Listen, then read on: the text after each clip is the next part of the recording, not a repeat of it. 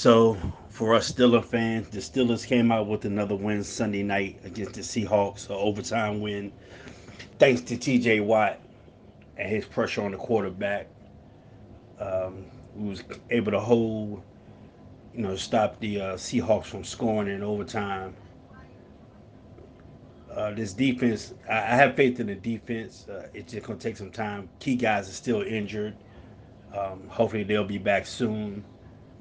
But the, the defense is showing progress. They're getting better. Uh, we just got to get um, a few more stops. Um, you know, one drive pretty much, uh, I think his name was Collins for the Seahawks. He pretty much ran all the way down the field on us. So, you know, that took an adjustment or two to get that corrected.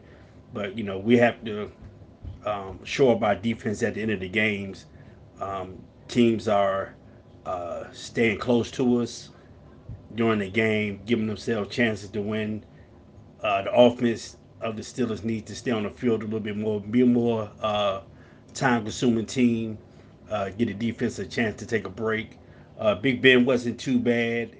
He had some um, good throws, bad throws. You know, for me, there's still lack of mobility. Uh, Jeff, if he even runs a few times, it's something else the defense has to worry about. There's no, you know, when you got a um, a guy who you know is not going to run and is going to do everything possible to throw the ball, force the ball it, somewhere or to a player, you know, it makes it harder on the offense. Just the presence of him running a few times, even if it's three yards, will make the defense think about how to blitz him, when to blitz him, and you know, um, you know, make them think a little bit more. But uh, Najee Harris, he's coming along. He's doing well. Offensive line, uh, Dan Moore went down. Uh, don't know if he's going to be back anytime soon. Haeg stepped in his place. If this offensive line can get some consistent blocking, uh, open up a few gap, few, few more gaps for uh, Harris, you know, this offense will be nice. Uh, we can depend on Diontae Johnson for now. It looks like looks like he doesn't have the capes of the dropsies now. Uh, we're gonna need Washington to step up. Uh, we're gonna need Freiermuth to step up. He had some catches. It was nice to see Eric Ebron sighting it in the game. You know, the the Steelers the Steelers offense has some good guys that can play ball. Um, it's funny when I look at other games, I'm wondering how guys are so wide open. You know, running plays and guys are wide open in the middle of the field. And I'm looking at the Steelers like, why can't y'all get these guys open? But you know, it, it takes time, I guess. At the same time, you got to think about it. New offensive coordinator, um, you know, five new players on, on a pretty much on the offensive line. You know, trying to get some chemistry, rhythm together. So you know, uh, I, am always try to stay positive with the Steelers.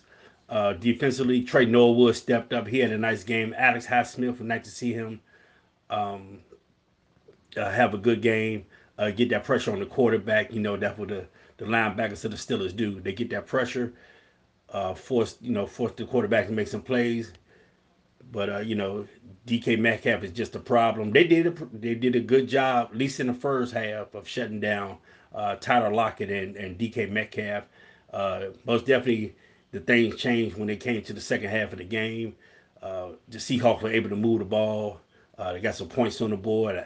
I, I don't know what happened within that 20 minute segment of break time at halftime, but uh, it was a little different story. But you know, soon soon both sides of the the ball can get um, a little bit more rhythm, a little bit more comfortable, comfortable, get more comfortable, and start trusting more in each other. Uh, I think everything be fine.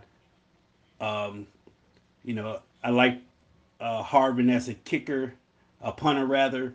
Uh, he, he'll shank one or two in the game. Uh, he had to get through that because obviously he can boom the ball with no problem, and we need special teams to really uh, make a difference in some games for us. Uh, we need Ray Ray McCloud to run one, run one back to the end zone for us, uh, make a difference for us. You know, you know those points you don't expect, but those points we need to get the win.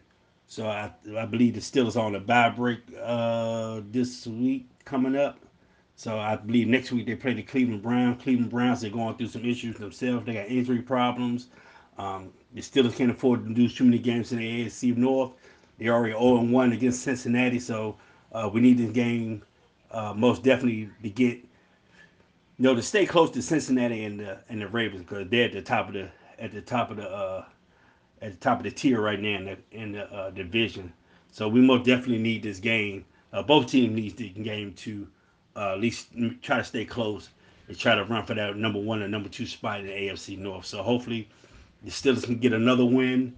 Hey, look, maybe this is the reverse of last season, starting off at 11 0, 11 0, I believe, and just kind of went downhill. You know, they started downhill this year and they trying to work their way back up. So maybe this is good progress for us. Uh, I'm gonna try to stay positive. And when I when I watch the Steelers, like I say, at the end of the day, I really don't have too much faith in Big Ben, but that's all we got right now until Mason Rudolph or Dwayne Haskins can step up and, and show to be a better, more productive quarterback than what we have right now. So, you know, go Steelers.